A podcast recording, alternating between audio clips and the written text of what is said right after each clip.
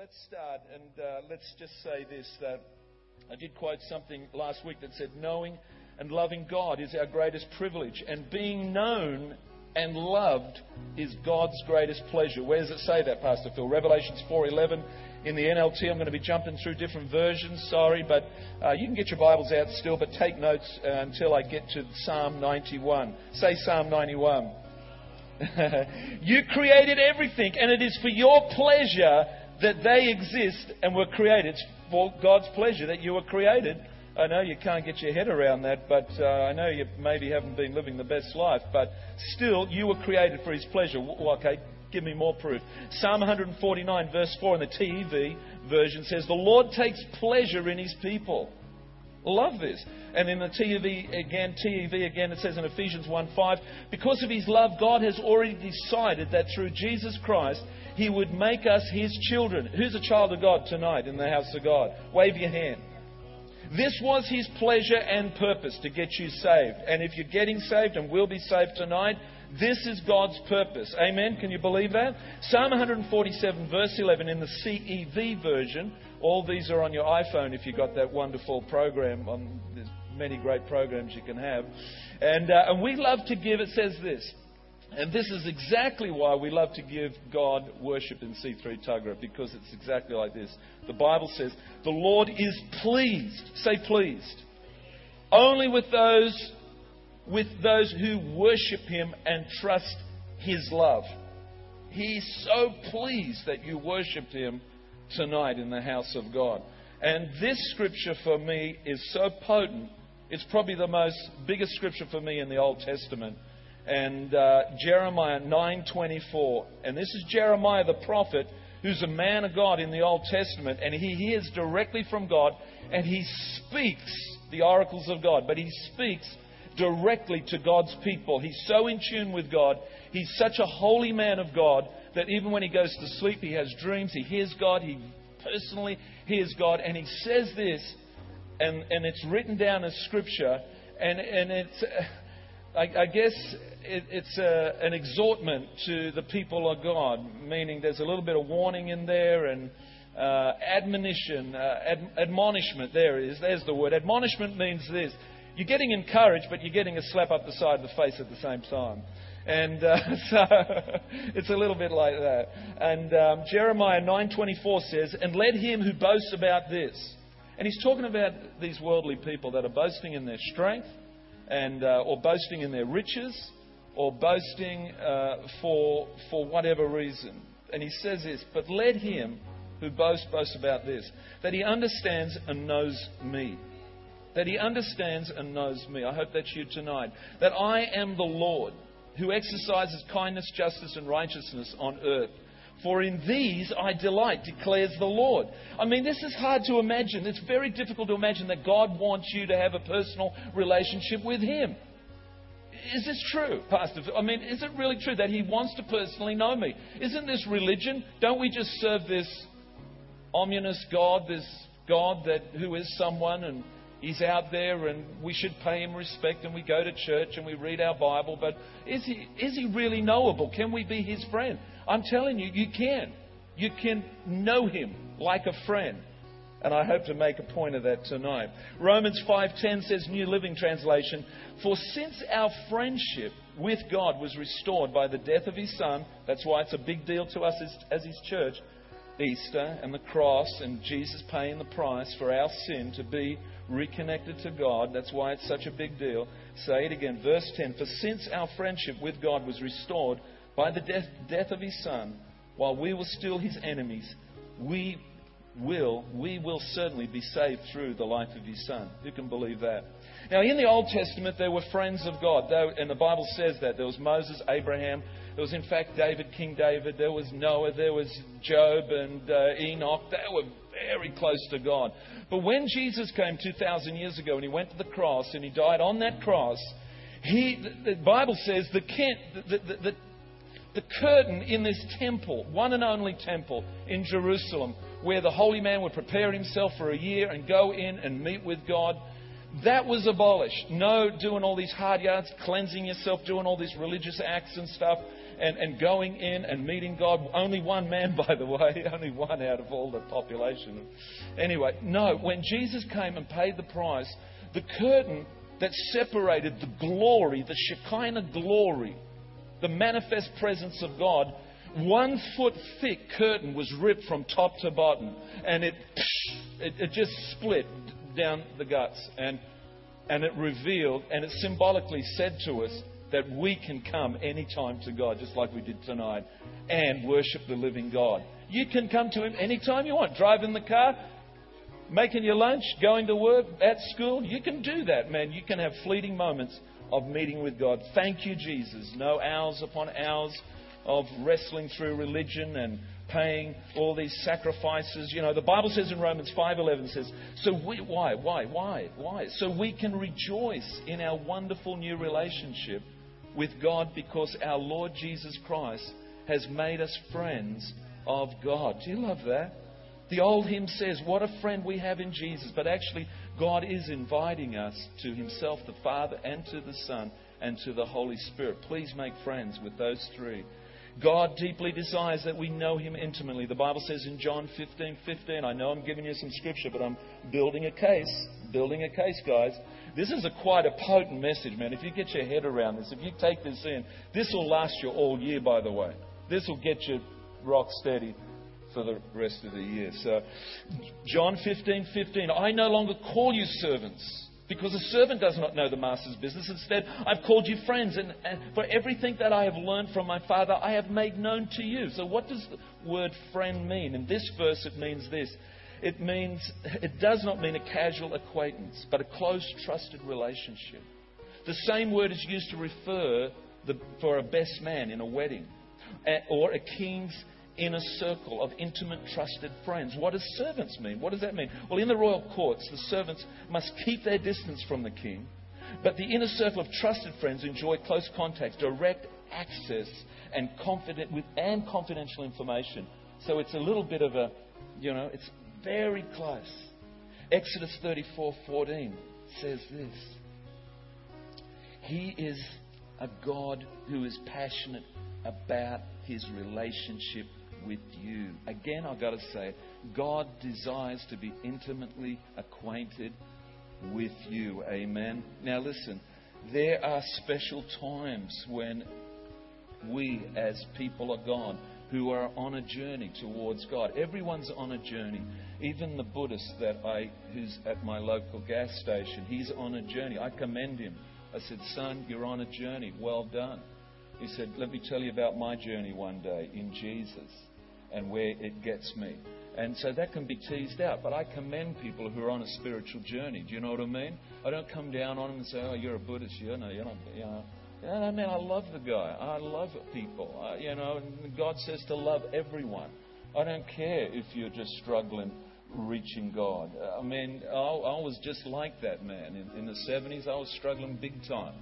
But um, I might tease a little bit of that out with this story I might tell you a little later on. But there are certain times when God asks you to come out of your routine, routine and seek Him. Special times to seek His, seek His face. It says this in Psalm 27, verse 8. My heart says of you, seek His face. Your face, Lord, I will seek. Are you a little bit like that now after that worship? Lord, I just want to. Wow. You probably went further than. Who went further than they ever gone before in worship tonight? Who went just that little bit extra tonight. Do I see any hands in the house? Just yeah, I mean, just just I think I made inroads. It's about making inroads. God is reaching out to you, but you've got to reach out to Him. This planet is like a little bit of a classroom setting. There's tests in it. We looked at the life of Moses last week, just for the sake of the people who weren't here last week, and we saw what he did, how he sought God. And Exodus 33 7, it says, Now Moses used to take a tent and pitch it outside of the camp, some distance away, calling it the tent of meeting. My tent is my caravan up at the mid north coast. I'm going back there Tuesday.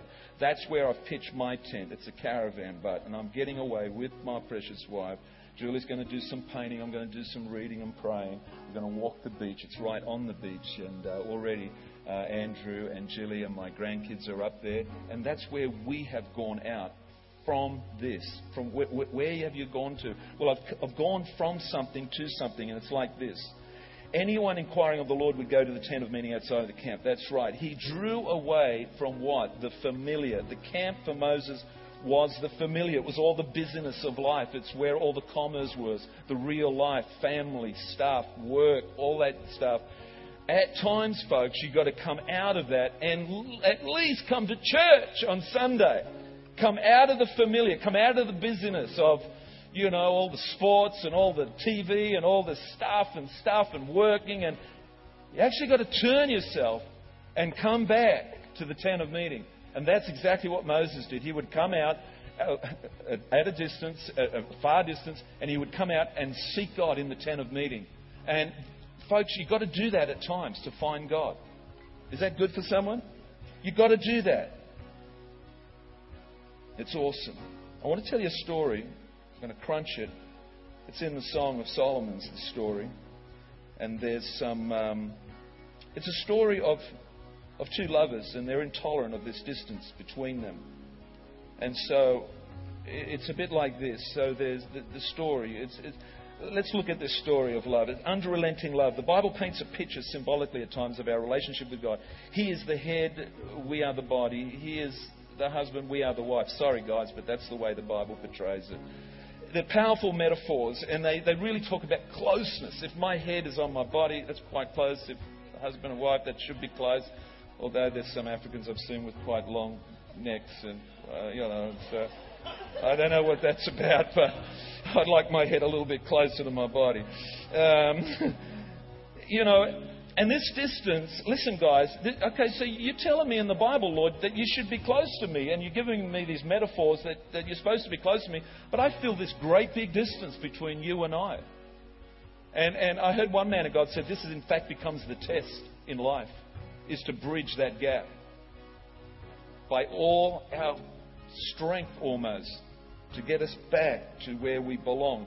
So when I say the bride in this passage, uh, in this in this scripture, or in this story, it symbolizes the, the church, and uh, and of course when I say the bridegroom, it's it's it's Christ. And let's start at chapter three. Let's do this quickly. Um, Song of Solomon's three one. All night long. So this is this is someone, a woman who's longing for her for her lover. She's met this person. She's, she wants to be with this person again. And, and, and it says this All night long on my bed, I looked for the one my heart loves. I looked for him but did not find him. So it's born out of love, this relationship we have with God.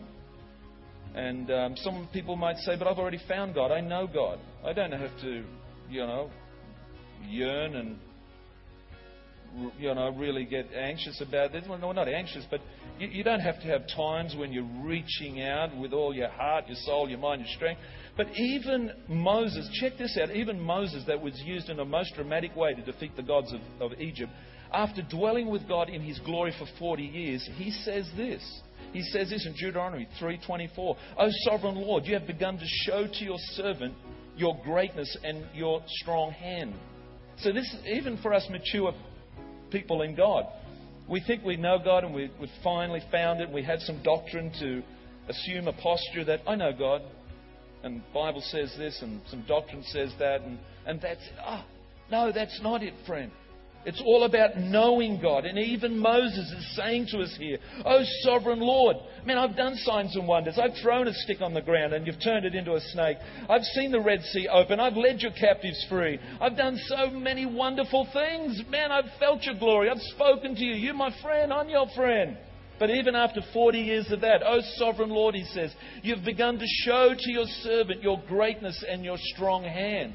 I feel like that, like last year with all the struggles this church had in terms of getting this building on this property happening and, and getting this church birth. I felt last year, I felt a bit like that. Now, God, I'm starting to get a glimpse of who you truly are. Your greatness and your strong hand. We think we know God.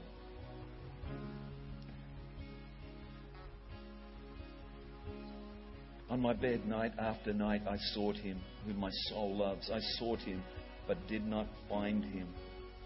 You know, there's a lot of obstacles to finding God. I've met a lot of obstacles in the 70s, man. I'm trying to find God. I'm asking some questions. And um, I'm seeking God. I'm asking the right question, but I'm not getting the answers. Uh, and, and, and and it's a bit of a it's a bit of a maze out there. You know, there's a lot of things to distract you and stuff like that. One guy said this. Uh, Augustine said this. He said, "God is not on the surface. There is a secret place of the Most High." Psalm 91, verse one, talks about that, and I might just quote that scripture at the end. Psalm 91, under the shadow of the Almighty, there is a place where you can find your groove.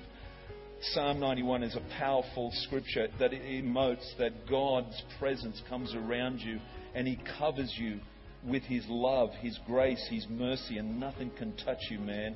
You're just in that special place where nothing can touch you. It's under the shadow of the Almighty, it's in that secret place. God wants you to find a secret place. He wants you to find a place, and you've got to get desperate to do that. One man of God, one great teacher, a young man came to this great teacher and he said, I want to know more about God. He said, he said Let me lead you into the lake. He led the young man into the lake. Uh, the old teacher placed his hand on the young man's head. He pushed him under the water. The young man struggling, struggling, gasping for air. And, and he finally with tenacity and relentlessness, he pushes through and he looks at the guy and he says, What was that about? And he says, Come on, you know. And he says, and the old man says, When you want God as much as you wanted that air, then you'll find him. It's a bit like that. It's so much like that. It's not easy, this stuff. The bride continues. Here she is. She's still continuing. 3 verse 2 I will get up now now she's going to get up. Man, you're not going to get me up in the middle of the night too much unless the dog's, unless something's, the tree's fallen down or there's a mighty storm like there was the other night. I had to get up and there was a torrent of water coming through my garage. But this woman, she's so desperate, her attitude, her faith, she says this I will get up now and go about the city, through its streets and squares. I will search for the one my heart loves. How many Christians are out there searching? I know we get down on people that leave the church. We get down on them because they're not committed. But actually, some people have left for some good reason because they're looking for God. They're actually looking for God and they didn't find God where they thought they should find Him. Does that startle some? She gets up out of bed. She goes out in the dark. And she's searching. She's searching. She gets out of her comfortable bed, out of the security of her bed, and she leaves that comfort. She seeks Christ. Nothing stops her. Have you seen him? Have you seen him? She says, I will get up now and go about the city, through its streets and squares. I will search for the one my heart loves. So I looked for him, but I did not find him. 3, uh, chapter 3, verse 3. The watchman but found me. Out in the street, the watchmen. The watchmen are usually people that stay up at night, they're praying. They see God, they know God, they, they just know God. They're either seers, they're prophetic ministry, whatever you, whatever you call them this day. The watchmen found me, and they made their rounds in the city. Have you seen the one my heart loves? She says. Some people run into this prophetic ministry and they say to us, they don't actually say it, but they're actually saying it in the heart of hearts, deep down in the recesses of their life. Can you show me God? I've heard about this church. Apparently, you guys have found God. Apparently, you've experienced Him. Pastor Julie, I heard you experienced Him in a Singapore hotel when you were on your travels as a show business entertainer. I'm going to go to that church. I'm going to go to that C3 Tuggerah. And this is exactly what happens to this, this woman. Scarcely had I passed them when I found the one my heart loves. I held him and would not let go till I had brought him to my mother's house. I don't know what you make out of that, but I'm thinking until she brought him back to the house of God. Man, if you can bring Jesus back here, please do that. If you can find Jesus and bring him back, and if each one of us do that, I'm telling you, we'll have a, a massive breakout of revival. An absolute revival. Chapter 4, verse 9 says, When the eyes meet, when the eyes meet with Jesus, and Jesus sees your eyes and saw the eyes of this woman, you have stolen my heart my sister, my bride, you have stolen my heart with one glance of your eyes, with one jewel of your necklace. I am compelled, I am compelled to bless you, to bless you. And that's exactly what it's like for some of us who have found God in this most extravagant way. And when we do, I believe in that moment when you find God in that most extravagant way, it's then you are baptized in His love. And once you're baptized in His love, you cannot, you cannot be satisfied with anything else. Nothing else will satisfy when you've encountered God like that. So if you can stand up right now, God bless you as you do. I've got a scripture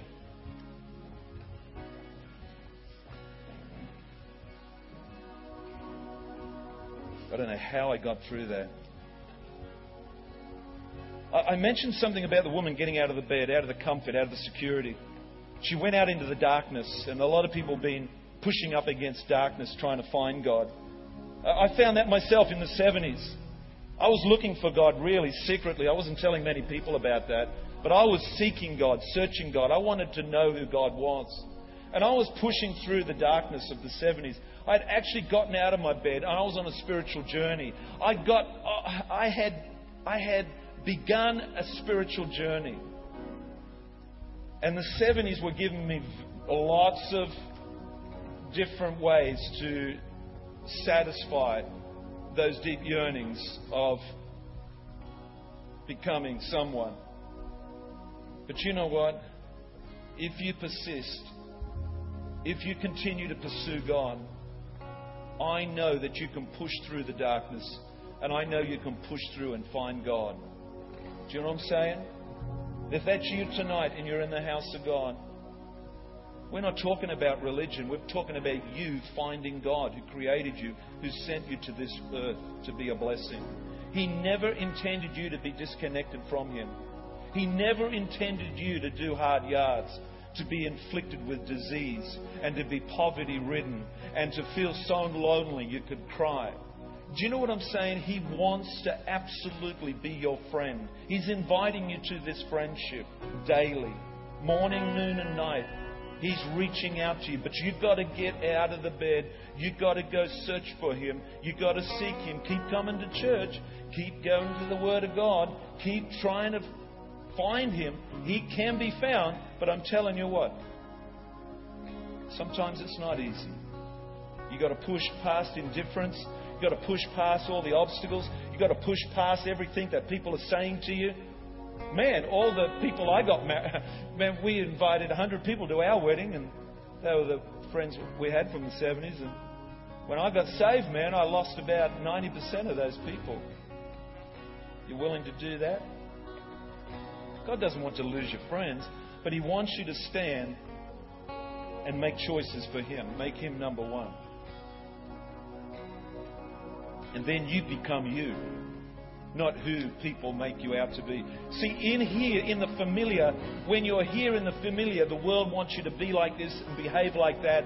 That's the familiar, what your friends tell you you are and who you're supposed, you know, who, who the world's telling you are here. But God says, break out of that. That's not your true reality. That's not your true reality. Come out of the familiar. Come over here, stand in the light of God, and let God show you who you truly are. And if you're willing to take that and be brave about that, be a little bit reckless and come out of the conformity of your life, because you might think you're radical, but you're actually domesticated in a domesticated life of who the world makes you to be. But if you break out, like a lot of young people are doing, if you break out of the familiar and come out into the light of God and become who you truly are, guess what? You become a hundredfold who you were over here. I know this to be true, friend. I'm not talking religion, man. I'm talking becoming who you truly are. I, I couldn't go to church. I couldn't carry a Bible. I, I couldn't pray. I'm not like that. Well, the world says you're not like that, but God says you are. Because the Bible says that God says you were born to worship. And if you don't worship Him, you'll worship something else. It might be sport, might be surfing, might be money, might be a career, might be something. You're born to worship. You can't get away from it. The first thing that comes to your head is usually what you're worshiping. The things that you live with at the, at the center of your mind, that's what, you're, that's what you're worshiping. So let me speak this scripture over you. God bless you. And I pray this for you. Just close your eyes. God bless you. Ephesians 3:19 says this in the amplified version that you may really come to know practically through experience for yourself the love of Christ which far surpasses mere knowledge without experience that you may be filled. Julie said that about me. I didn't try and lose all the vices in my life. I just kept on going to church. And guess like, like guess what? Just like a vessel, just like a cup, the more I kept on getting filled, that stuff just kept on coming out. God kept on filling me, and there goes that, there goes that, and there goes that, and in the end, clear water of salvation from my vessel, my body mere knowledge, without experience, that you may be filled through all your being, unto all the fullness of God, may have the richest measure of the divine presence, and become a body wholly filled and flooded with God Himself. Is that for you tonight? Close your eyes, lift up your hands right now. If you want to be filled with God, if you want to receive the Lord tonight, if you want to receive salvation, if you just want to make a start, I don't want to become religious, Pastor Phil. I don't want to carry a big Bible around. I'm not talking about that. I'm talking about acknowledging God, acknowledging Jesus as the way, the truth, the life. If that's you tonight, I believe you're here by no accident, but you're here by divine appointment. If that's you, and if you want to start 2012 on the right road towards God, journeying with Him, provision, protection, God I believe God has your best life in view, in store for you to receive. If you want it, if you think you're tough enough, you're good enough, and you're whatever enough, you might need God. But I believe I've heard stories, even billionaires asking for salvation. I've heard of Olympian athletes who have won accolades say on their deathbed, but I need God. You might think it now, the Bible says this you will seek him, those with understanding. Do you have any understanding right now of who God is? If you just have a fraction, that's enough. If you just have a mustard seed, the Bible says you can overcome mountains with a mustard seed of faith. You don't need to know all the doctrines. You don't need to know all the Bible. You don't even need to know a scripture. You just need to say, Jesus, I acknowledge you with eyes closed right now in the house of God, from the front to the back, to this side to this side, if this prayer is for you, if this prayer of salvation is for you, I'd just love for you to lift your hands up right now and you can walk out of this place knowing you've got salvation, you've got a guaranteed. If that's you right now, just lift up your hands on the count of three. One, two, three. If this is the first time, if this is a recommitment, if you've never done this before, please, right now, if you need to do this, your heart's thumping, you feel the heat of God on you, that's the Holy Spirit. If you feel that right now, if that's for you right now, just lift your hand. Despite what you're feeling, despite what your friends would say, it's between you and God. If that's for you right now, just ask your friend next to you. Ask your friend, this is going, this is going now. This is happening right now. Just ask your friend. Everyone pray in the house. Everyone pray in the house. At least there's one, two people. One, two people in the house. We're building an atmosphere of faith right now in Jesus' name. Someone's making a recommitment. You're not sure if you're in or you're out. The devil's been lying to you. You're not sure if you're saved.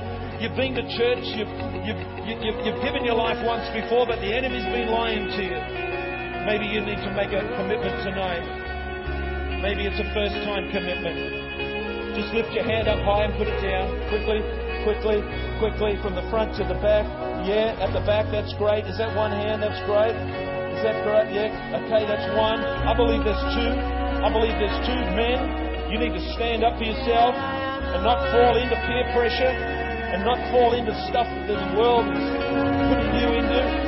A box, a conformity. You need to stand up and be a warrior and stand up and be a man. And tonight is that night to do that in Jesus' name. Do I see any men in the house tonight saying yes to Jesus?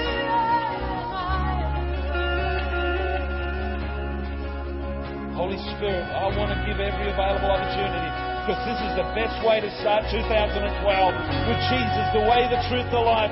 You're not joining a church, you're not becoming religious, you're simply saying yes to Jesus. If that's you, young man, young woman, there's one. Yeah, God's putting a challenge out. My brother sat through one of these. He didn't put his hand up. My other brother did. He saved and met a Christian woman, got married. My other brother sat through one of these services. He said, What was that? I was sweating. My heart was thumping. I said, That was the Holy Ghost. And God is knocking on your door. He was so shaken. It's a powerful thing when heaven, when eternity starts to knock on your door. It's a powerful thing. I pray, I pray this. Jesus' name. In Jesus' name. That right now, faith would come upon you